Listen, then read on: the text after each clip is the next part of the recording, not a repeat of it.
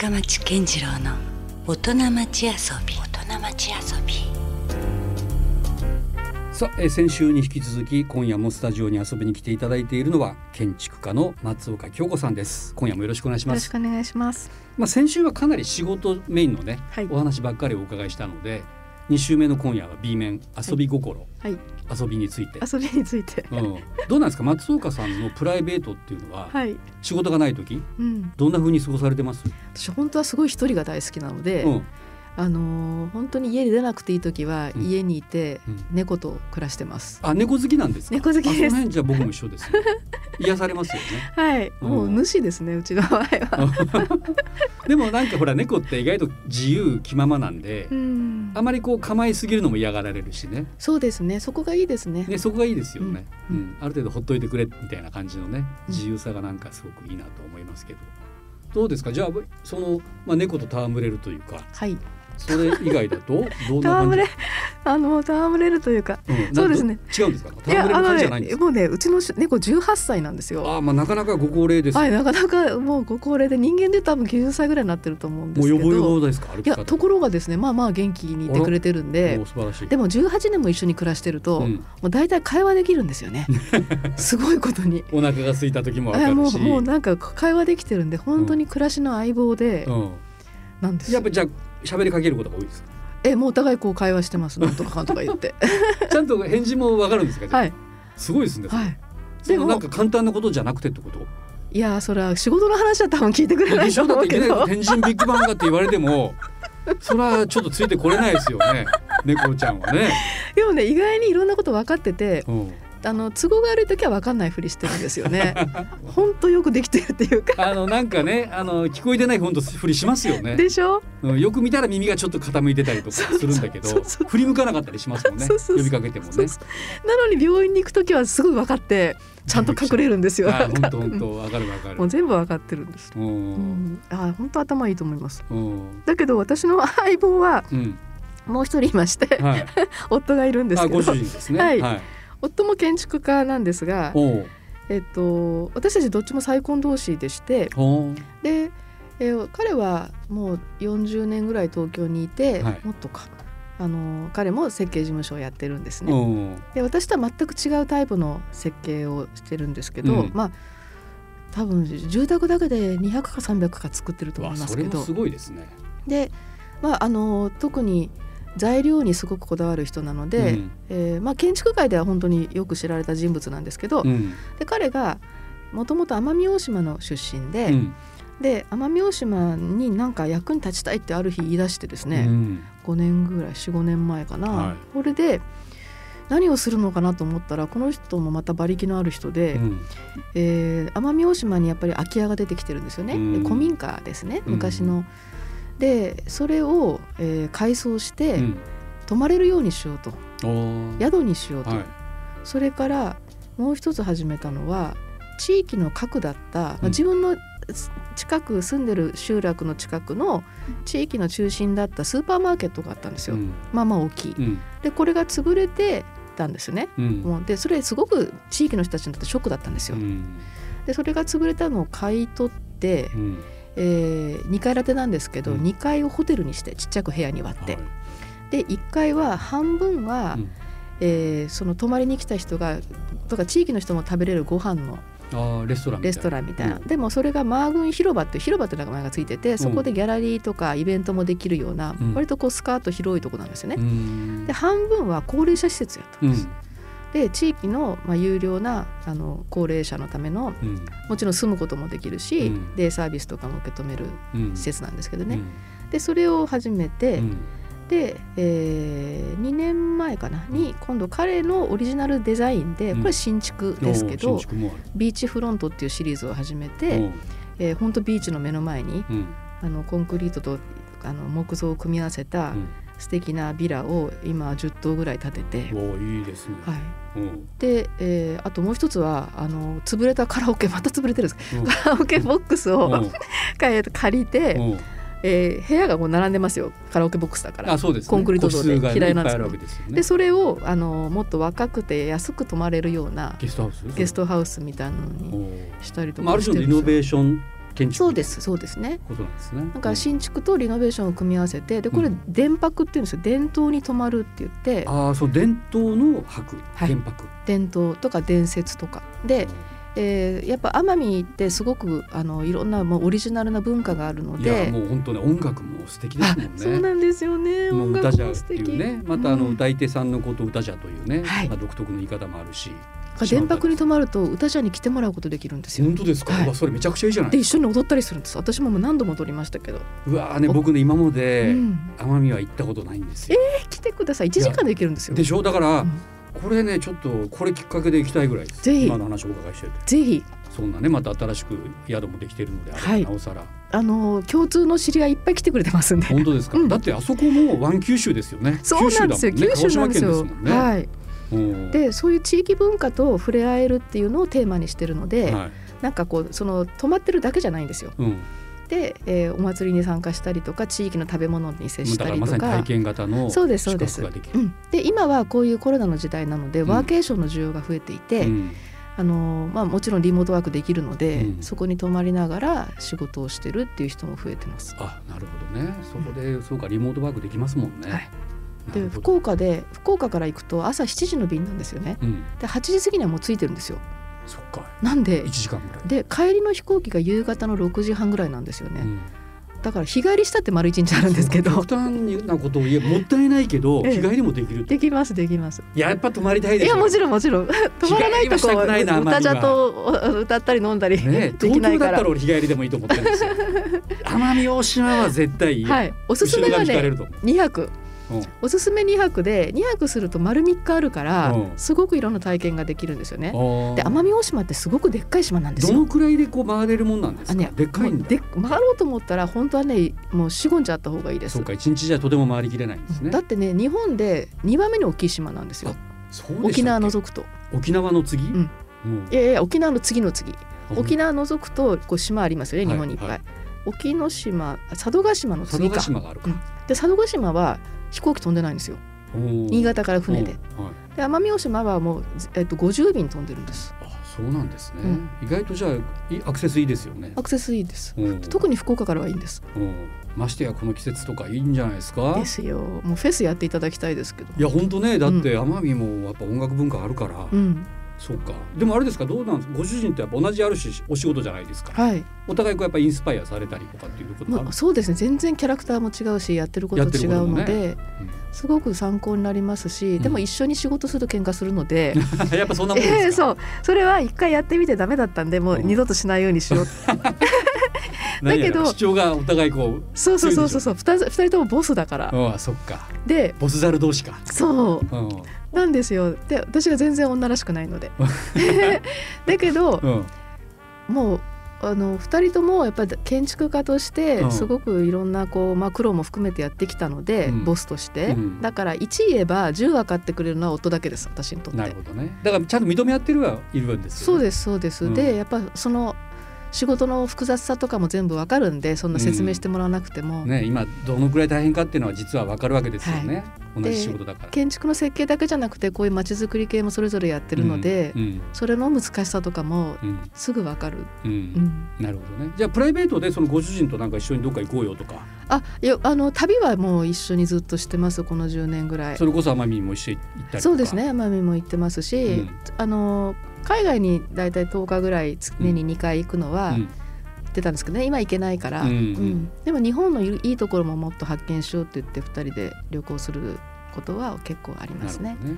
その辺が松岡さんにとっての遊びであり遊び心みたいな。そうですね。あとインプットっていうかな、うん。うん。そうですよね。だからあんまりこうなんだ？こうアウトプットばっかりしててもねうん。枯れてきますよね。そうですね。どんどんどんどんやっぱ刺激とか、ええ。いろいろ外から外的な刺激を受けないとね。はい、うん。なので先週ちょっとお話ししたワン九州ミュージアムも、うん。実は私がもっと知りたいんです。焼き物のこととか。自分の探求心もあるわけですよね、は。い、うん。お茶とか何が違うのか何茶と何茶がどう違うのかとか、知りたいですよね。同じ九州人として。いや知りたい知りたい、ううん。んなかなか機会がないだけでね。そういう,、のを自分の肥やしにもしたいなと思ってて、なるほどね。それがまた仕事にも反映されるはい。かもしれないですもんね、うん。なるほどまあねこのいわゆる遊びと仕事の境があんまないでしょ。うはい。ね、どうしてもこう、ね、その遊んでたつもりが何かこう仕事のヒントになったりとか、うん。そういうことってやっぱ多々あるようなお仕事かなと。はい、それだけやっぱクリエイティブ、ブなねお仕事だとは思うんですよ。うん、はい。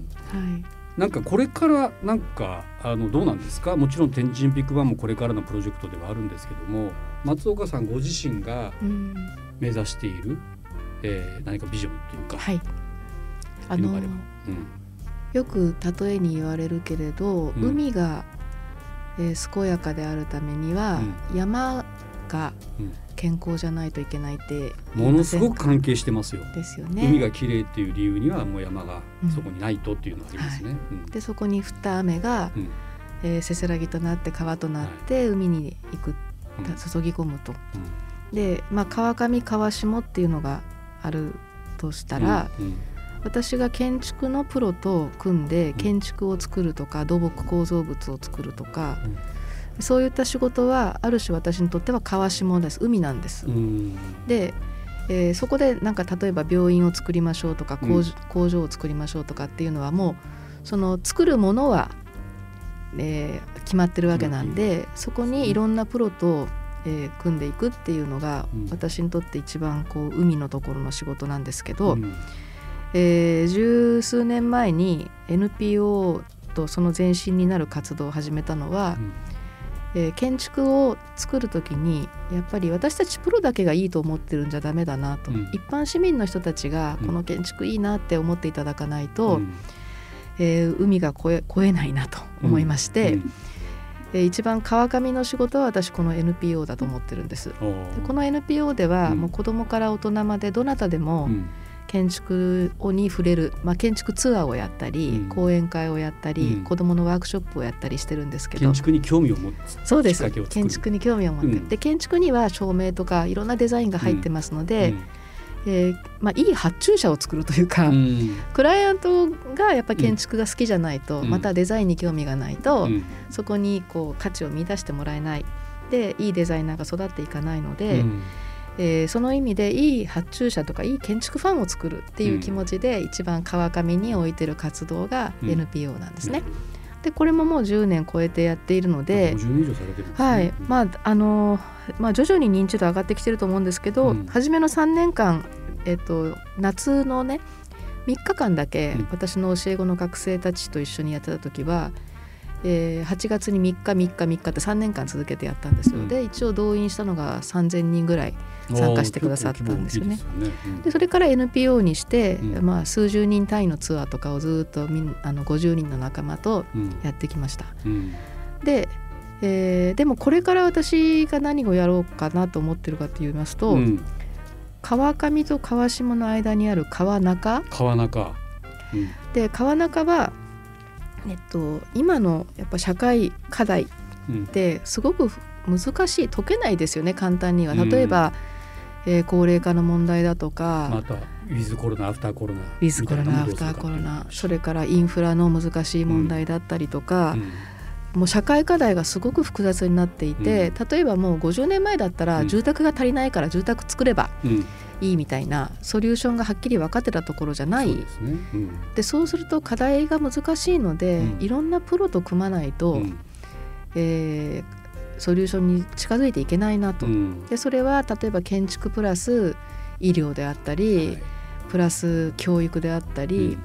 もうさまざまな福祉であったりとか芸術であったりもちろん、教育文化。ねはい、なんかいろんなプロとこう手を携えて取り組んでいかないと、うんあの難しいなってうん思ってるんですね。なのでこの川中の仕事を私これからやっていくんだっていうのを数年前から自分にこう課してきたんです。うんで、えーまあ、実際西鉄バスとかも本当にいろんな分野の方たちと一緒にやった仕事ですし、うんだけどこのコロナの時代になって、うんさらに難しい課題が私たちに突きつけられましたよね。うんだからそれに対してえー何ができるのかっていうのはやっぱりいろんな実験をやったり、うん。トライアンドエラーを繰り返していかないと、うん。もう誰もわからない世界に今うん。私たち生きてると思うんですよね。うん。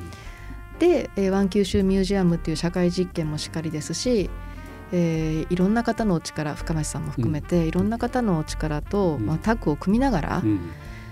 いい社会に向けて、うん。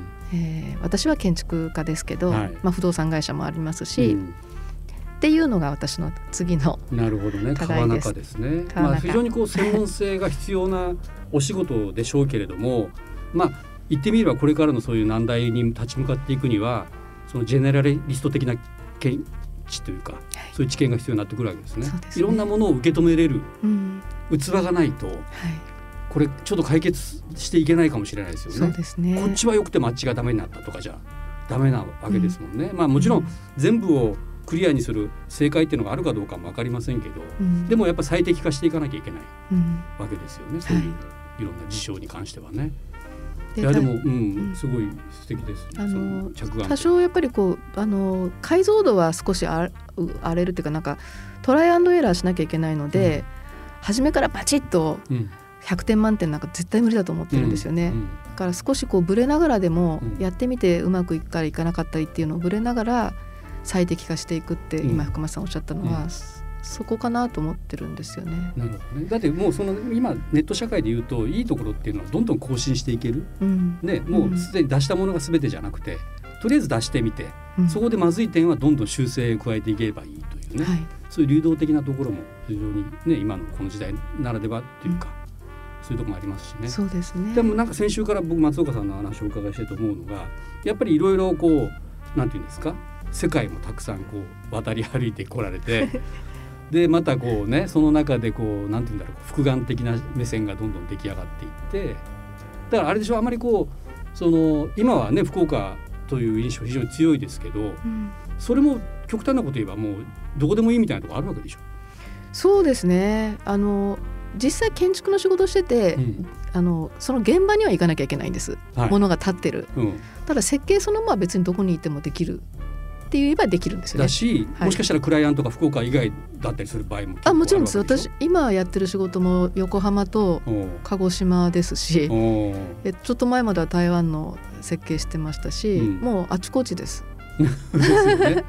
たまたまだから福岡にまあ拠点はあると。はいいうことなわけですよね。だけど福岡生まれでよかったなと思ってますし、うん。すごく福岡愛してるので。さっき言ったこう街と自然のバランスもね、そうですね。ね取れてますからね。で福岡のために、まあ、私の今までのバックグラウンドやうん。スキルがやっぱり役に立たないといけないなってすごく思ってる中で、うん。さっきの川中の話。やっうんぱいろんな人と会ったりいろんな場所を見てきたので、うん。まあ、それも含めて川中に取り組むうん、いやもう本当だから福岡ってすごく素敵なんだけれど、まあ、あまりにも環境が良すぎてちょっと井の中の蛙みたいなね。そういうちょっとまあぬるま湯的な要素もないことはないから、むしろだから松岡さんみたいにいろいろ各地を転々と飛び回って、まあ、ある種のこうデュアルライフっていうかね。うん。そういうこう二拠点生活じゃないけどいろんなまあ中でまたこう福岡に新たな魅力が加わっていくといいですよね。そういう風にしていきたいですね。うん、うん。ある種のこうもうデュアルライフって言ったけどもノマドに近いんじゃないですか。いろんな遊遊牧民じゃないけどねいろんなとこに行けるという。本当旅が好きです。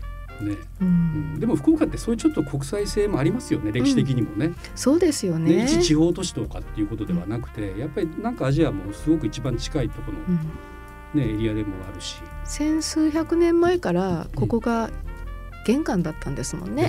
大陸からの実は。だからそのキーワードでも出た台湾なんかと密接な関係がねうん。かつて福岡はあったりとかってういうん。場所でもありますしね、なんかそういった意味では結構松岡さんがこれから担ってることって大きいかもしれないです。よあら、あら、ね。その川中って実はでも重要なポイントかなってやっぱ話聞いて思いました。そこが多分いろんなものをつなげていくうん。中間地点になるのかな。うん、多分深町さんもそういうふうに思ってらっしゃるんじゃないでしょうか。あでもす確かにすごく共感しました、なんか松岡さんの話に、うん、だから多分近いかもしれないですね、うん、分野が違うだけではい。基本的な意識的なね持っていき方はあと世代的にもうん。私たち、うん。結構いろんな時代生きてきましたよね。多分確かに。昭和昭和から。平成令 なんかねもちろんこう携帯とかない時代も知ってるし。ちろん知ってますよね、うんこんな風にテレビをチャンネル回さなきゃいけない。そうそうゴリゴリって。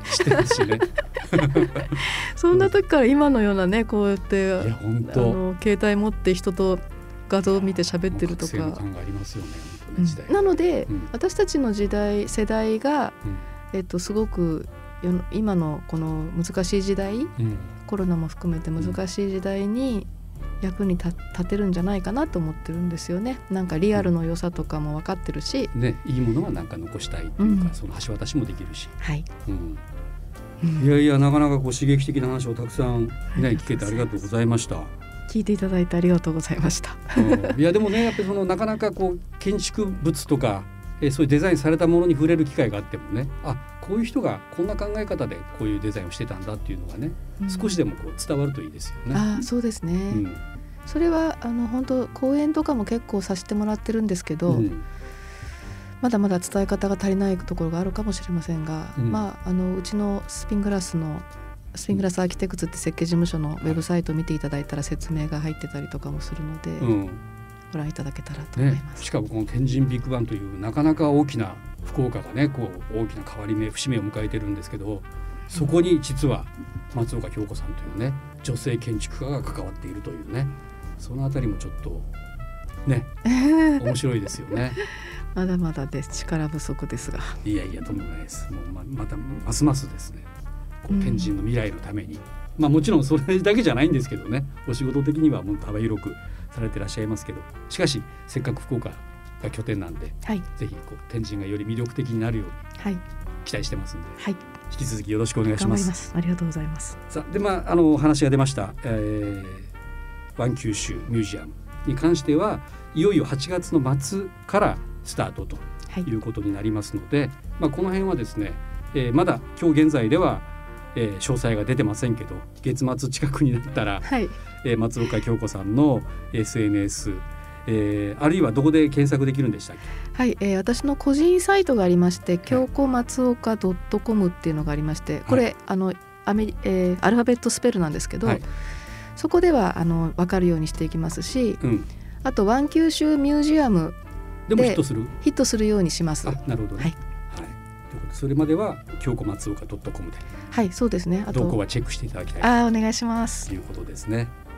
はいということで2週にわたっていろいろお話をお伺いして、えーおお聞かせいただいてありがとうございましたあり。がとうございました。えー今夜のゲストは建築家松岡京子さんでした。どうもありがとうございました。ありがとうございました。Love FM Podcast. ラブ f m のホームページではポッドキャストを配信中スマートフォンやオーディオプレイヤーを使えばいつでもどこでもラブ f m が楽しめますラブ FM.co.jp にアクセスしてくださいね Love FM Podcast.